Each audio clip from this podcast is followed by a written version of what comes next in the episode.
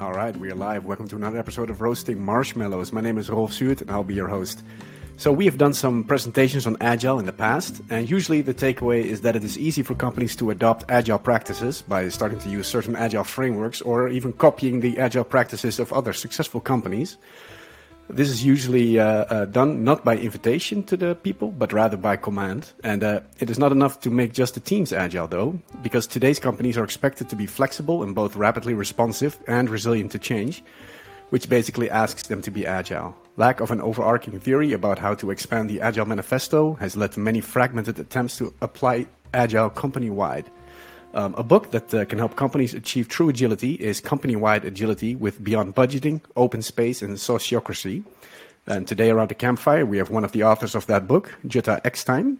Uh, she works as an independent coach, consultant, trainer, author, and speaker. She has helped many teams and organizations worldwide to make agile transitions. She's experienced in applying agile processes within medium sized to large distributed mission critical projects and has written about her experiences. She holds an MA Business Coaching and Change Management and a Product uh, Engineering and Bachelor Education. Uh, if I get diplomas wrong, then, uh, correct me.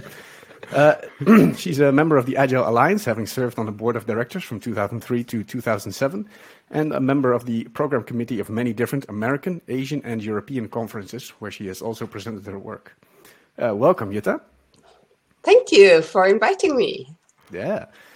And uh, yeah, of course, we also have two other guests, uh, regular guests on the show uh, this morning. Panche, welcome.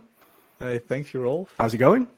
Really good, really yeah. good. Uh, it was a very um, ad hoc uh, agreement to record this, and but really excited about it, yeah. and uh, especially about the topics. And so, like, yeah, really glad to be part of this discussion. All right.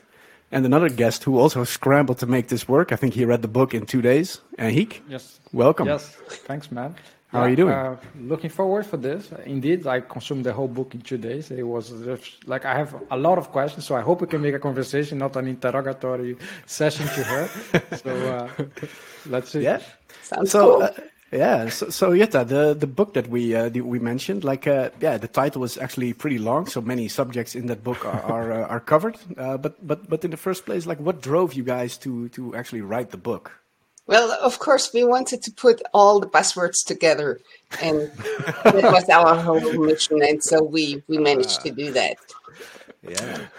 And um, maybe a more serious question or, or answer to that is that uh, what we saw is that people who looked for company-wide agility, that they were, I would say, stuck mm-hmm. looking into Agile and trying to um, leverage, for example, Scrum all over the place.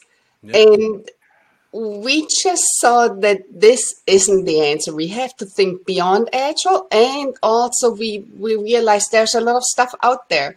Well, on the one hand, it was natural, for example, to look at sociocracy mm-hmm. because this is the home in quotes for John, so my co-author. Yep. Um, yet you know, stuff like beyond budgeting, money rules the world. And if yep. the budget is done in a specific way, then you cannot really be agile because the it defines how stuff is really run. If you fix it in advance, then there isn't much agility really out there. So, yeah. um, well, I can go on and on. So the the the core thing I, I would think is we were looking at what what are the values or the drivers for a company being agile? And then what stuff is out there that helps to achieve that from very different perspectives? Right. Yeah.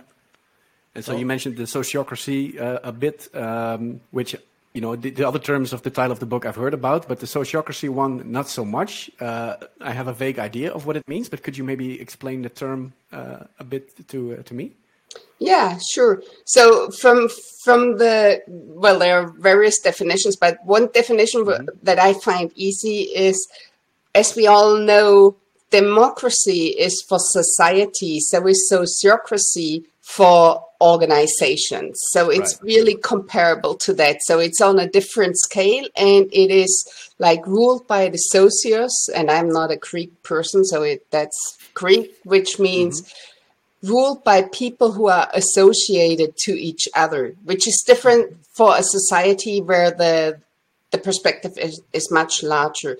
And right. ruled by means here especially that everything is is aiming for equivalence. And um, everything means mainly how we deal with power so how yeah. are we structured in terms of power? Is it centralized, decentralized? How are we making decisions with this, which is a, a key way of um, showing power or mm-hmm. implementing power? And also here so and and um, I'm, I'm happy to go into the details what Sociocracy's answer is to that but it's really around these things so ensuring right. equivalence in an organization by looking at how is power distributed and offering okay. ways how to do that so equivalence can be reached Okay. So I, I, think one question that let's say come to us all the time when we start like digging into more to this uh, well apparently for us new concepts that they are not very new, like what you have in your book, right? Beyond budgeting, open space, was like, why can't we see this before? Like, why took it so long for us to actually stumble upon this? Like, do you have like, uh, an, because I, I read that this uh, beyond budgeting is more than 20 years. It's also like agile. So why don't we all know that? Why do we still need to explain this to a lot of people?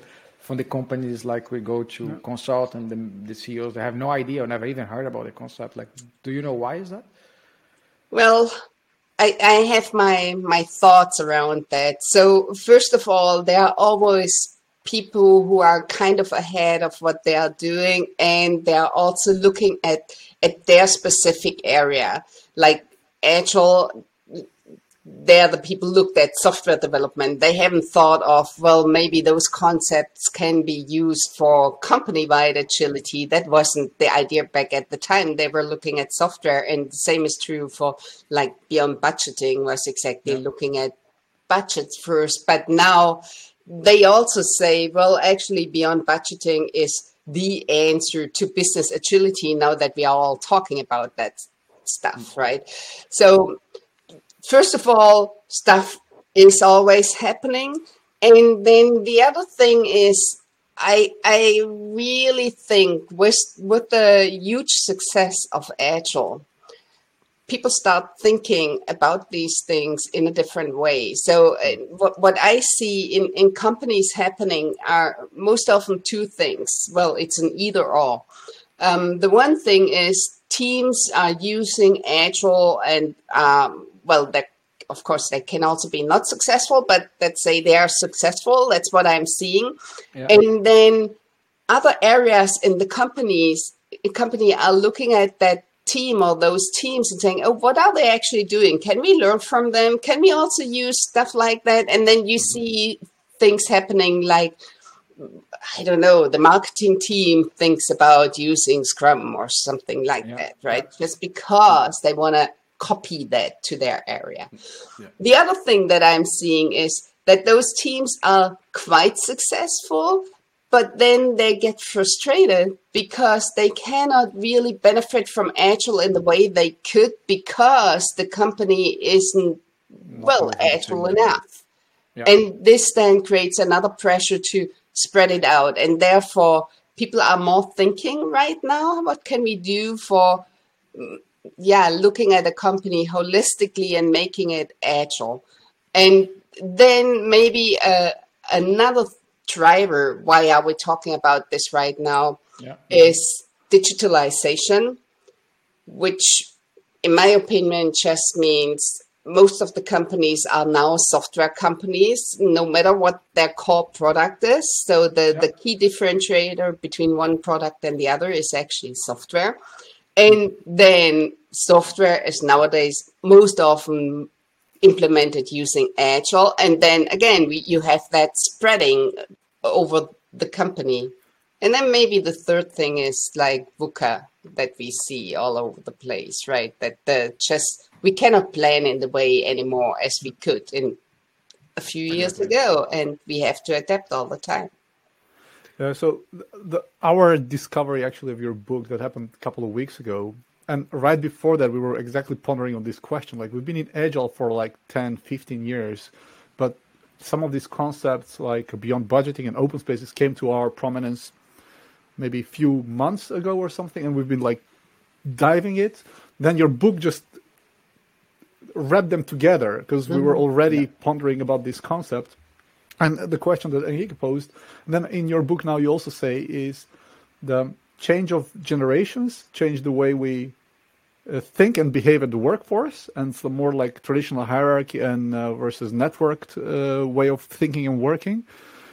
Uh, is it maybe that that also the answer why these ideas are finally fi finding some fertile ground to nourish because like the millennial generation is, is coming more deeper into the workforce yeah i i i'm pretty sure that this is happening as well uh, as uh, well also now with the pandemic, I, I, guess the, the push will be even bigger now because people have seen there are different ways of working and maybe this is what I like more and, and being more um, self-responsible for how I work, where I work, when I work. And um, all of that together is really um, asking companies to be more agile also towards their work stuff. And agile, the way I use it most often is really more how you uh, explained it at the beginning, Rolf, when you were saying like, well, what's required is companies being responsive, flexible, adaptive, nimble, all, all yeah. of that, right? So not yeah. so much agile in any specific methods or frameworks thinking here. Yeah, and um, I really think we will see more and more that for companies, it will be really tough if they are not agile to find and keep talent. Yeah, yeah. Like uh, the the thing that I'm curious about like sometimes we go to a company and we try to help them do agile things, right? And we have all this pushback from also from developers. So I wonder, like, had do you have that experience that you actually go to a company and you tell the CEO, yeah, you should go beyond budget. You should stop doing this thing that you're doing. Like, do they just listen to you and they say, oh, yeah, sounds like a good idea? Or do you get like tremendous pushback like we get from developers to even doing some uh, basic things, at least we consider basic?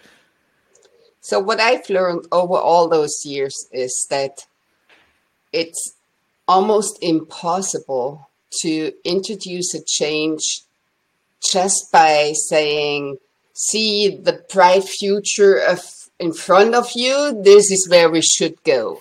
So the, the kind of thing that, that actually often is talked about, you need the great vision and then everyone is following you.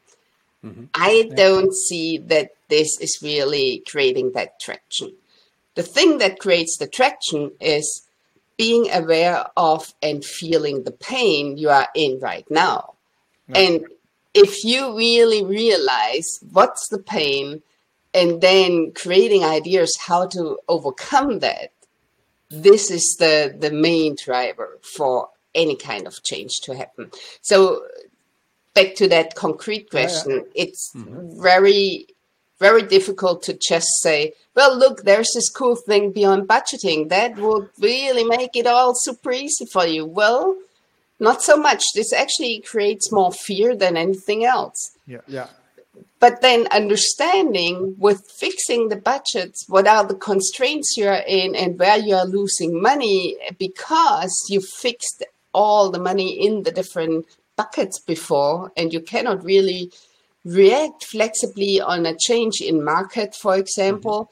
Mm-hmm. Um, and then also ensuring kind of everyone understands that very often companies throw out really money, especially towards the end of the fiscal year, just because in various buckets there is still money left. Yeah. And and of course also people like me are benefiting from that. I really have to admit that, right? Then, because then they're asking, oh, maybe we, we look for you to and spend some money on training or consulting yeah. or whatever. Yeah. And well, I'm happy about that, but maybe that's not the best use, right? No, yeah, yeah. Yeah. So, and and this, yeah, ensuring people are aware of the problems they are having and they, ensure that they feel the pain. This is, I think, the only way how you can get get any kind of change happening. Yeah, because I think the part that I, I struggle with, uh, like I had this conversation also with a friend, and he is talking about his company that he works for, and like the CEOs and people that are there, they got there doing all these things like quarterly planning, making sure the budget is fixed, and they control the budget, and they are in a pain point right now, and it still does not make this idea goes away, right? Like they are not open at all because like, wow, that's what brought me here. And I found that part like I definitely agree when you say that the pain point is definitely a huge trigger, but somehow it's still missing some other ingredients for they to really like open up to new ways that I believe is also better because I think it somehow sounds like they're like lying to themselves, right, as well at the same time. And I think they know it. What do you what do you feel like they think is is their solution then? Like uh, you know, the, the, planning is the problem, it's the pain. Uh, yes, you know, and then the suggestion better. is exactly. So they they say like, oh, we we just need to plan better and spend more time planning. That's their solution. Mostly, yeah. Or put more people to the job. or estimate better. Or estimate better. Yeah. Do your predictions better. and Jutta, do you have like the same uh, uh, yeah, yeah comebacks from from your clients as well? Yeah, that happens too, and I I think one one problem is there often that that we in quotes so kind of mm, change agents put put it like in a general word here term um, we often also think too big. So it, it's not about going to a company and say okay now you feel the pain so let's go for beyond budgeting so mm-hmm. what what's coming in now is more, which is also part well, which is a big part of the bossa nova book is the probing aspect. So you you think about what is the situation you're in, what's your hypothesis would happen if there is like a kind of a small change and then you run an experiment measure it mm-hmm. and then you see if this helps you to get out of your situation and improve it. So basically, it's doing, it's also basic agile stuff, agile. doing like one yeah. step at a time, make the step as small as possible, and then also inspect the result of it. And and not only just going into actions, which just creates too much fear, and it's understandable. So it's not that on us, I think, to say, well, they're stupid, they don't get it. That's not true. they the fear is real and for a reason, and they have seen stuff before that yeah. didn't work. And therefore, yeah, with the probing, it is a way of uh, well overcoming the fear and still making progress. Yeah. So, uh, so I think you're going into a really interesting direction for for me. Like some of the, the questions that concern me a bit. Um, so if we look at beyond budgeting, it has its own principles. Open sp- spaces has its own principles. Sociocracy, obviously, agile, obviously. Um, and there are different approaches and different different thinkers about it. So people would say, "Oh, you're not agile. To be agile, uh, you have to like tick all the boxes, or to be uh, open space organization, you really have to do it, follow all the principles." Um, well, I also recall uh, some talks from from Bjarte on uh, Beyond Budgeting, like how they introduced it there, and they're and in his experience, uh, only now they're trying to introduce different way of doing measuring performance. So the introduction was really gradual and step by step. So in your experiences, do you need to? How would you go about a company that's let's say completely command and control at this point and like working with fixed budgets? Do you try to to implement small steps, or do you go like a really like sort of big bang? Okay, this is what we're gonna turn around. So actually, the way the the thing that helped me most in in my career was always starting with a a reflection, and from an agile perspective, I would even say starting with a retrospective on whatever thing we are looking at. So a retrospective for me is not only for a team doing Scrum or XP or whatever and looking back at the last two weeks or something. Yeah. A retrospective mm-hmm. is well, you could also say it's just uh, whatever a reflection workshop or so, yeah. where you look at the problem that you are facing, considering what around that problem is at the moment serving you actually well, and therefore you really want to keep that. What is missing, and therefore you think there should be something added? What's yeah. maybe too much, and you want to delete it, and what seems to be really kind of difficult, and you have to find out what we need to change, and then based on that, develop like one step after the other, which means and, and I think that's that's the maybe the most important thing, which means that as a change agent, you are not going there and saying, Well, I have the answer, just let's do this, yeah. right? Hmm. But it's more about empathizing with the problem they are facing and also empathizing with the success they had so far and not saying well whatever you did so far is wrong and i know it better yeah which is also not true because they're there for a reason and they're at a at a stage in in their company's career for for a reason. Yeah.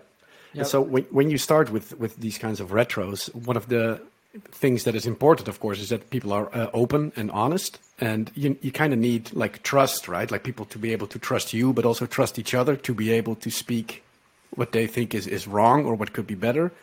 Uh, so, have you ever faced situations where, yeah, where the atmosphere was so ruined that uh, that they just could not, that they did not have trust in each other, and they could not be honest during these kinds of retros? Mm-hmm.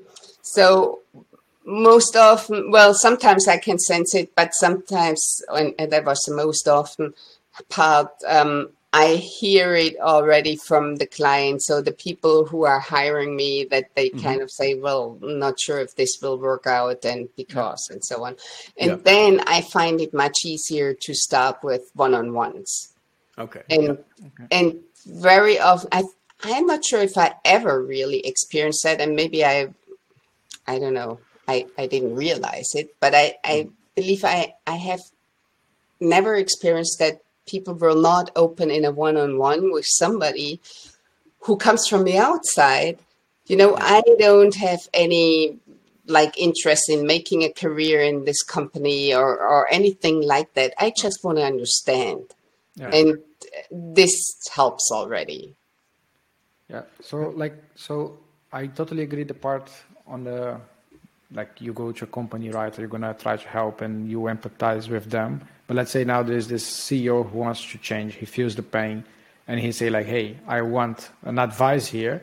Should I start with B or should I start with A from the Bossa Nova? Like, what is the starting point for me and my team to basically try to implement this more like, yeah, agile way of working? Would you actually call it agile, even if it's for the whole company?" and beyond budget and everything, or would you actually call Bossa Nova? I'm I'm I don't know. I'm flexible here. and do you already have a bossa a master or not yet? No, no. Oh, that's a complete different topic. I think we have to meet about that at another point in time. I can go on and on about certification. So um, just to make it short, I'm not at all in favor of certifications. Okay. Oh, good, good except for I'm a scuba dive master, and I think this certification is really serving me ah. well, and it's also hard to get.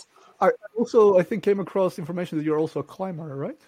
Yeah, but yeah, I used to. I oh. really was climbing a lot, but well, I moved to northern Germany, and there isn't so much climbing. Well, of course, people who grew up here, they say, well, there are great places, but I kind of lived too long close to the Alps, and so that just doesn't count. However, if I now would go to the Alps, I probably would right away fall down or whatever, be um, paralyzed in fear or something. I don't know. So I'm more into hiking because that's right now because that's um, easy to do here, and also going every once in a while in in the Alps because it doesn't need so much preparation. Yeah. yeah. I, I had one. Wait, I, I, need the, I need my answer. So should the oh, CEO start on the B or on the sorry, A? Ah, yeah, yeah. Okay, so the answer is actually easy, which is where's the biggest pain, and whatever that is. And very often, actually, companies have when when when they they call me in or find me for whatever reason, they have already started somewhere. And uh, classically, it is because I'm known as being an agile something. Um, most often, they have started with agile and are now ready to kind of explore something else. Yeah. Most often, it's more like I would say a kind of a sequence that I'm seeing is agile, open space, and then there kind of parallel trails into beyond budgeting and sociocracy. They can go really good hand in hand. And now, having said that, John obviously uh, sees it in a different order because for him, the clients there have already tried sociocracy and then they are discovering most often agile as the next thing. Yeah. Okay. All right. And yeah, so during the, the, the, introduction, I mentioned that companies need to be, you know, resilient to change and, and you know, become agile. Uh, but another thing that is really popular nowadays or really needed as well, I think, is, uh, you know, companies to become more sustainable, uh, environmental. And I also saw in your Twitter feed that you did a workshop about the impact of the Agile Manifesto on the on the carbon footprint. Um, it's maybe a jump from topic to topic, but uh, you know, I, do find that it is it's it's important and uh, you know a good subject to talk about. So uh, I don't know, maybe you can you can tell us a little bit about uh, how the Agile Manifesto is related to to carbon footprints of companies. So thanks a lot for bringing this up. And um, start, I I think it sounds like a jump, but I think it's not actually because okay. and referring back to the book, actually, that's our part four, which is the last part of the book, where basically it's kind of the sound of, well, now that you're a, a bossa nova company or having um, implemented company-wide agility, are you done? Oh, maybe mm-hmm. not so much because if you claim you are an agile organization, people have an expectation. So the expectation is, for example, just looking at one part of, of sustainability, that you will pay your people fair, that you have a kind of an ethics code here, that you will not um, live for benefit and profit on the cost of the community you are in, and, and all of that. So, if you are not sustainable, sustainable or taking yeah. sustainability seriously, Mm-hmm. I would say you cannot claim to be agile. So for me, this really comes together. It is a, saying you're agile comes with a reputation that you can easily lose also with that. And yeah, yeah so this is that part of the answer. But you also ask about the Agile Manifesto, and I'm so yeah, so like in your in your Twitter feed, you uh, there is a there is a tweet where you said like, uh, have you ever wondered what's the impact of the Agile Manifesto on our carbon footprint? Um, and then you uh, did a workshop with uh, Claudia Melo about uh, about this. Um, so yeah, I was just wondering like how yeah how how do you correlate that, those? Yeah. yeah, exactly. Yes. So um, first of all, so we did together a workshop, and we will do another one on Tuesday, upcoming Tuesday. Well, probably I'm not sure who is hearing this when, so it might be exactly. um, uh, past Tuesday, um, but also in fall this year, 2021. So there are also some workshops coming up. So that's that's maybe the good thing. So. Um, yeah, the one key point is that very often it seems to me we think we in software IT think we have the answer to like the carbon footprint and just thinking of well we are recording this now remotely and nobody needed to travel like anywhere and mm-hmm. so software made this happen and and which is true in in various ways also you could think of well, an ebook doesn't kill all these trees and co- compared to a physical book, right? Yeah. Stuff mm-hmm. like that. However, actually, if you really look at stuff, so there's a lot of research out there, and there are different forecasts. And one of the forecasts says by 2030, which is in nine years, mm-hmm. um, it might well be true that ICT, information communications technology, the official term here, will use about 21% of the overall energy consumption. Yeah. So that means we have a positive impact, but we also have a huge negative impact. And so it's about time that we look at this and what can we actually do to yeah that this is not really happening and and there well maybe one thing that i find is really also important is that sustainability is not only looking at like climate change the carbon yeah. footprint and all of that which is a mm-hmm. super important part yeah. that's a, a one part of three and this one part like carbon footprint protecting the planet is called the environmental aspect but then mm-hmm. there's also a social aspect like aiming on ending poverty or also as the third one is the economic pro- aspect which is about improving the lives and prospects of everyone everywhere which kind of means well we cannot make profit at the cost of others nowhere no matter where they are sitting so there are all these threes coming together now yeah. just maybe looking at which is perhaps even a combination of um, the economic part and the environmental part, which is looking at all the e-waste that's created. And if you just consider um, how often you might buy a new phone just because the apps are not running in a good way anymore and the, it's too slow and, and mm-hmm. whatever, this means software is most often the reason for all the e-waste that's created and not only the software that's running on our nice phones that's also true mm-hmm. for software running on any kind of well servers laptops desktops wherever and so if we think about the, the software that we are creating then we should also think about um, well does this require people to upgrade their hardware or what's the utilization of the CPU, CPU mm-hmm. just because we are adding these features and maybe we can do this in a different way. And then also in, in other ways, and we, well, we can look at, I don't know, maybe one, one of the principles, um, let's say business people and developers must work together daily throughout the project. Then you can also ask yourself, from the social perspective, are we maybe missing a, a perspective that provides some more important information and input for the product?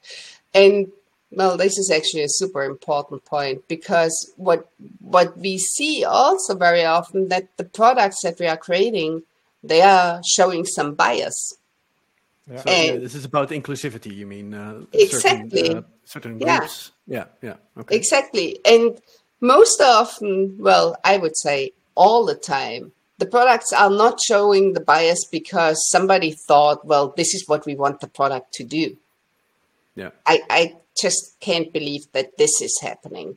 However, what's happening is that we as software teams often maybe have our bias or are just too maybe too homogeneous and not mm. diverse enough so that the product we are creating just by accident has that bias. Yeah, yeah. yeah. I was uh, thinking about the part of because uh, I'm still on the sustainability part of let's say on the company side, and I definitely heard so many times, uh, more often than not, like uh, people saying, "Wow, I'm gonna go freelancing. I'm gonna do my own company because I'm tired of making money for somebody else." And like recently there is a lot of this guy forgot his name the guy from virgin who went to space right? And then it's Richard like uh, this yeah. And then somebody commented something like oh yes of course a multi-billion dollar guy you know is going to space because he wants to save humanity but he on earth they don't really care. And then right. i found this this is a bit in a way like true right? Like he could probably do more but as of course his company does a lot. But then what does like how do you also is it possible to actually drive such innovations and still be super sustainable when you are not the multi-billion dollar? Probably yes, but I think it's uh, I, I can definitely relate to what you're saying about being a sustainable company to your people as well. And I think yeah, mm. right now it's very hard to see that. But it, it's a challenge because in the same time you need to keep track of endless parameters that you have in your in your yes.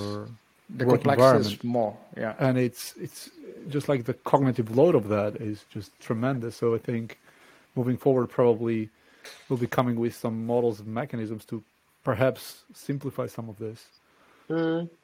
Well, there are several things to it. Um, the, the one thing is just because the quest is complex doesn't mean we shouldn't start doing anything. It's it's actually the same thing that well, Agile is actually good at because of this incremental approach and doing like one step at a time. And so for me, it's really more starting to ask deeper questions about how we are creating a product and what kind of product we are creating. And just getting started with this, maybe every iteration, just one question, that would be a start. And maybe it is longer than a, an iteration that we consider one of these things. That that's yeah, also yeah. fine.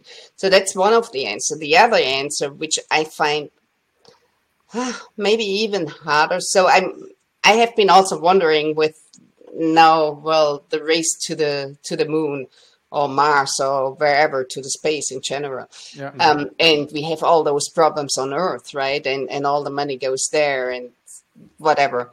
However, if I look at myself, I, I know compared to a lot of people, well, some people would say, oh, the way you are living is really super sustainable.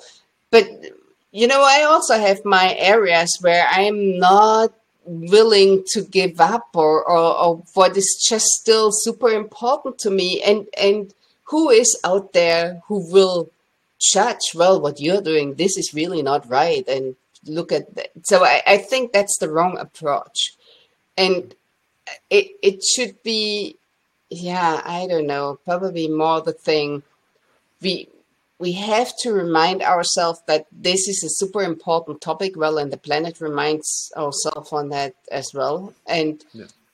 and therefore just get going and do one step at a time. And it will not be perfect not on the individual base and not on a team base and not on a company base but aiming for really making a difference, I think that's that's just uh, the important step here.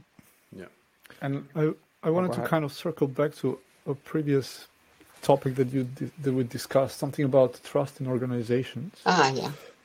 Um, you mentioned that you would, if you feel that there is lack of trust, you would approach one on one, and then the conversation is generally um, very open. And that is also our experience. And this is generally the way maybe we approach work at clients where we don't really know the terrain. Uh, but that, because that's how we do it. And then we came across open spaces, open spaces agility, open spaces, the beta codex. I was like, okay, but this is a bit counterintuitive to what we're doing. And so my the, the, the question was always bubbling. Doing an open spaces, does that in an in an organization there is some corrupted trust, let's say, does that give enough room? Does that create an, this, the atmosphere for actually the, the, the, the people to speak up? Well, the the problem maybe with all of those four streams beyond budgeting, open space, sociocracy, and agile is that they all will deliver better if there is trust and the good thing about all of those four, four streams is that they really also help to that that trust is created. Mm-hmm. So it, it, it is really on both sides. Now, what I once learned from Tom DeMarco, well, and it's probably a, an idiom or something, is that trust always goes ahead. So there well there are of course also other sayings like um, control is better than trust or or something like that right but mm-hmm. if you are not showing you are having trust in someone some group whatever then these people cannot really show that they are trustworthy. It always goes this way that somebody first has to trust them. Yeah. And um, maybe one example that, that I've experienced now several times, which is um, on the open space part. And actually, the open space part is maybe the most difficult part in the Bossa Nova section because mm-hmm. so many people understand open space and have seen it as a facilitation technique. However, we don't mean open space as a facilitation technique. So that's fine if you use that, that's super helpful. But what we mean is using the open space principles as a strategy in your company, or maybe you could uh, even say, like, this is the core culture of it, or even the DNA of, of the company, meaning always having this invitation out there that people can follow their passion with responsibility. And now back to like one very concrete example, which is self-selecting teams.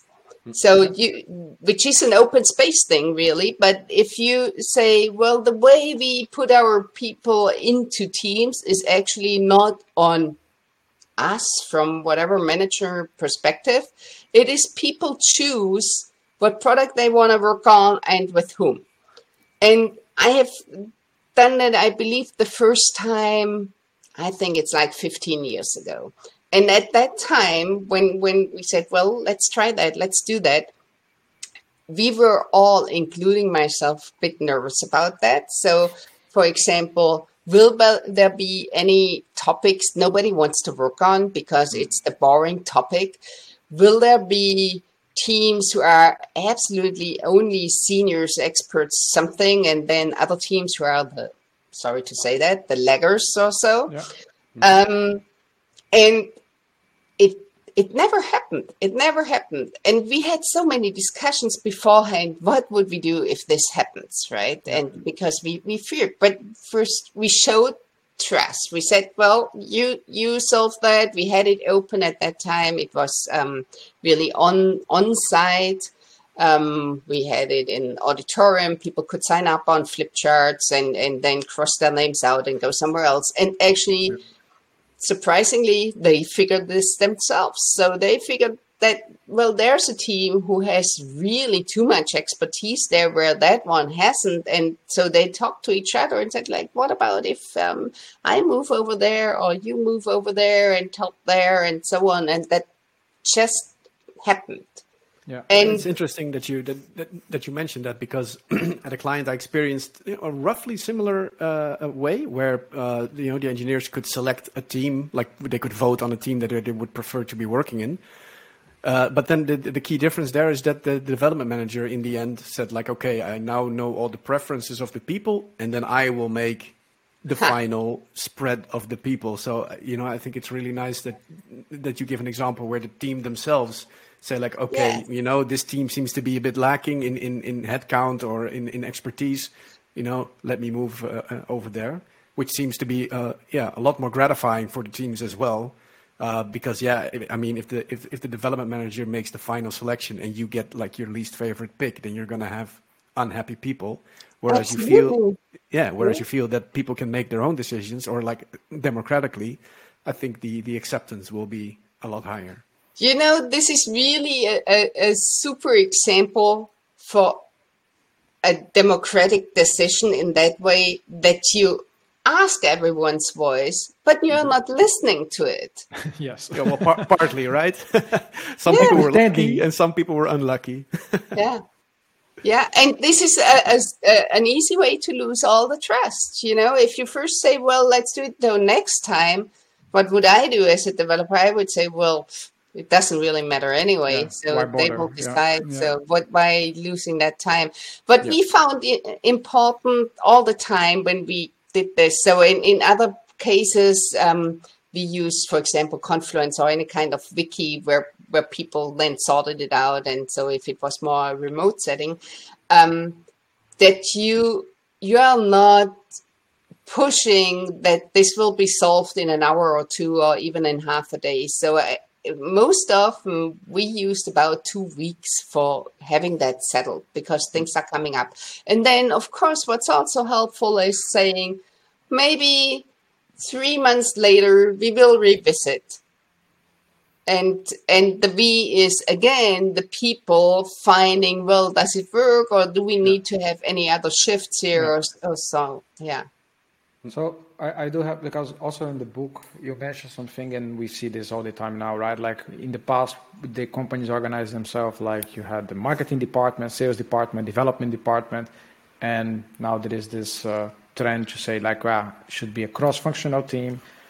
And what i'm let's say failing to understand is okay we do an open space we're going to figure out teams but then let's assume and maybe they never happen right? But let's say you as a company you know and you have let's say consultants there trying to say hey we should have a cross-functional team.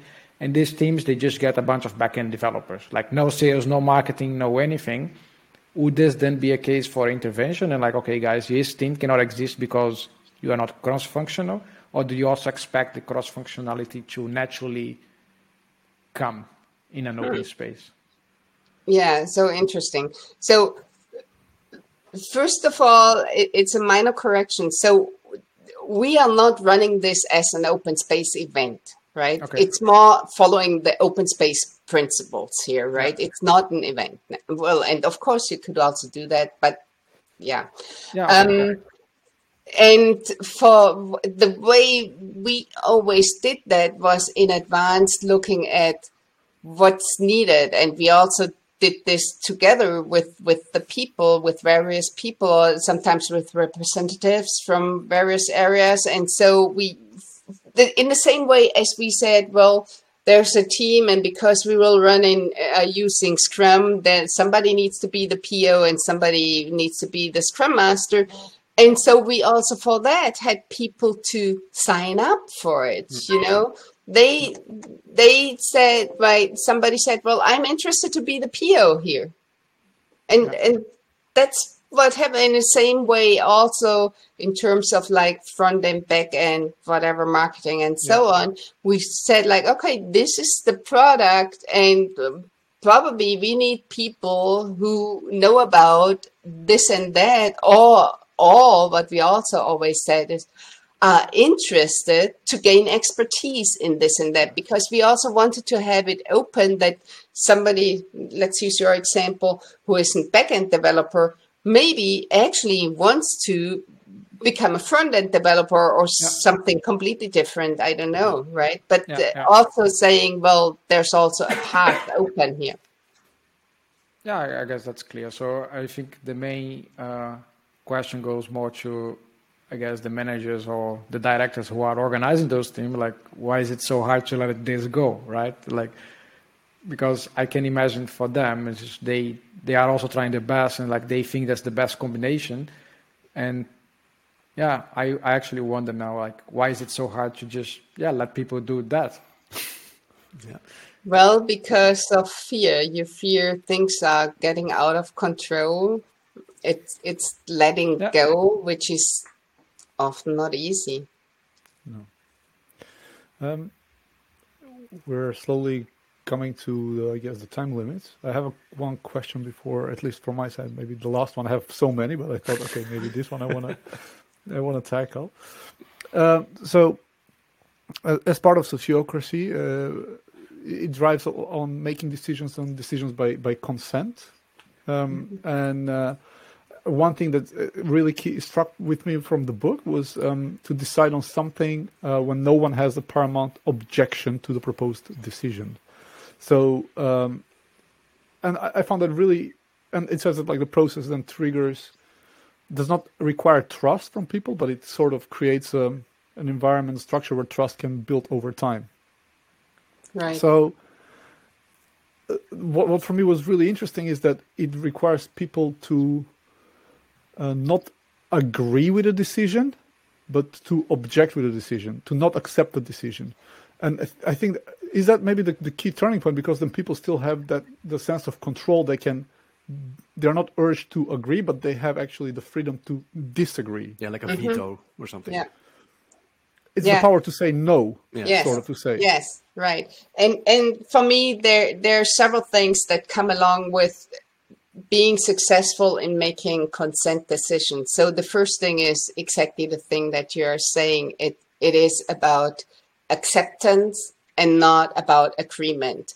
So I I might favor something else than what's here on on the desk, but uh, can I live with that? Yeah, very much so. So that's the first thing. The other thing is if I cannot live with this, if it's out of my range of tolerance, then the paramount objection is always around why, why do I think if we decide this way, we might not be able to reach our joint goal? So that the decision puts the joint goal at risk. So again, it's not me liking something or favoring something or whatever. It's really still thinking, well, we want to do this thing together. Can we still do that? Or will this now not be possible because? Mm-hmm. And and this changes for me a lot of stuff because now it means it's different than for consensus. If I come up with an objection in consensus, what I often uh, see happening there is that then everyone starts convincing me that I'm wrong with my objection. Exactly. Right? Versus in consent, the objection is super welcomed, it's embraced because probably we have overlooked something which really would get us into trouble because we all want to reach that joint goal. So if somebody has figured, well, maybe we cannot reach that goal now anymore, well, we better know about this, yeah. right? Okay. Yeah. So the, would, would this be similar to that uh, Jeff Bezos, like, uh, how to say, disagree and commit? Would be comparable to that, or did I misunderstand? I, I'm not sure. Can you can you try to ask in a different way? Yeah, so like because I think there is just Jeff Bezos' famous principle, ah. whatever. Like you go to a meeting and then you mm. always say like, "Yeah, I disagree, but I commit to it," right? And mm-hmm, I wonder mm-hmm. if this is kind of the same philosophy. Yeah, yeah. On, uh, behind. Yeah, it is similar. Um, yeah. I would say if I say I disagree, that's pretty harsh already. So it okay. would be more that I think the for me the wording should be different so i would say well i can live with this i can tolerate it so i would yeah. say and or i say i don't have a paramount objection so i would think the wording needs to be less than that but i think yeah. the yeah. the overall yeah trend is the same yeah, and uh, my last question to you is related to uh, i think i remember this discussion with well i don't remember now who but somebody said like if you don't implement agile, right, or you don't bring agile to the company or not Scrum, every team, if they just probe themselves, eventually they're going to reach a framework like Scrum. At least that was somebody said. And I found that an interesting uh, uh, observation that might be true. Do you also think if every organization is just probing themselves and experimenting things, eventually they would also get to beyond budgeting and all these concepts that the Bossa Nova puts together? Or do you think like no, maybe there will come something. Totally. Well, well, I think it is what kind of environment you are providing. Is it possible or not? The same thing is true with like any kind of team would figure out something like Scrum. I kind of agree because this is also the way I I try to help teams again, starting with a retrospective, and they figure out what they need to do, and it's yeah. always a very agile something process they come up with. Yeah. However, if the environment is not there, that somebody is actually listening, then it's more that, well, especially the bigger the company is getting, the more rules and regulations you have in place. And because people feel, well, I don't know all those thousands of people, and therefore I need to have something in place that controls them. Yeah. And so I don't think in in this setting it comes natural it is a kind of a natural thing for a startup yes so size makes a difference yeah startups are anyway the most agile organizations we know until they yeah. grow. But that's the thing. But then they grow and they become again yeah. the same command and control thing that we know of. So basically, then if I hear you and is uh, if you have a command and control environment, then probably this is never going to emerge. Yeah, exactly. Yeah. Okay. Uh, all right. Well, uh, yeah. If I, I, mean, we have a few more minutes, but I guess it might be good to to to wrap it up. Um, I don't know, uh, Jutta, do you have any questions for us? Maybe. I, I'm just impressed how fast you got into this topic, and I know you brought a lot of stuff with you already. It wasn't like yeah. you you are newbies, of course, but still, I know the bossa nova stuff is it's not easy. It is just too much, and it's very complex stuff. Yeah. And um, I admire how fast you got really diving deep into that. So thank you so much. Yeah. All right. Yeah, it's helped us also a lot to organize our thoughts around the topic. So no, yeah. thank you for for actually exactly. doing it for us. Yeah. yeah. for writing it and organizing all the ideas. so now we just consume it. It's much simpler. yeah, that's that's really amazing. All right. Well, uh, I would like to thank uh, Jutta very much for uh, for being a guest here, and uh, of course also thanks to uh, Panche and Anik for uh, changing up the schedules to um, yeah make this happen. Um, yeah, you can follow uh, Jutta on Twitter if you would like to. it's at Jutta Eckstein, and we will provide you with some links in the description below. she's on LinkedIn as well. You can follow her there, and she's written a whole bunch of books, including the one that we just talked a lot about. Company-wide agility with beyond budgeting, open space, and sociocracy. Uh, you can check out more of her books on uh, jeckstein.com. Again, we will give you the link. Uh, yeah, and uh, if you have any suggestions, uh, you can also reach us on Twitter, for Scouts, and uh, yeah, podcast at forscouts.nl is also the address for any other suggestions you might uh, have for us. All right, Jutta, thanks again very much for being here, and see you guys later. Bye bye.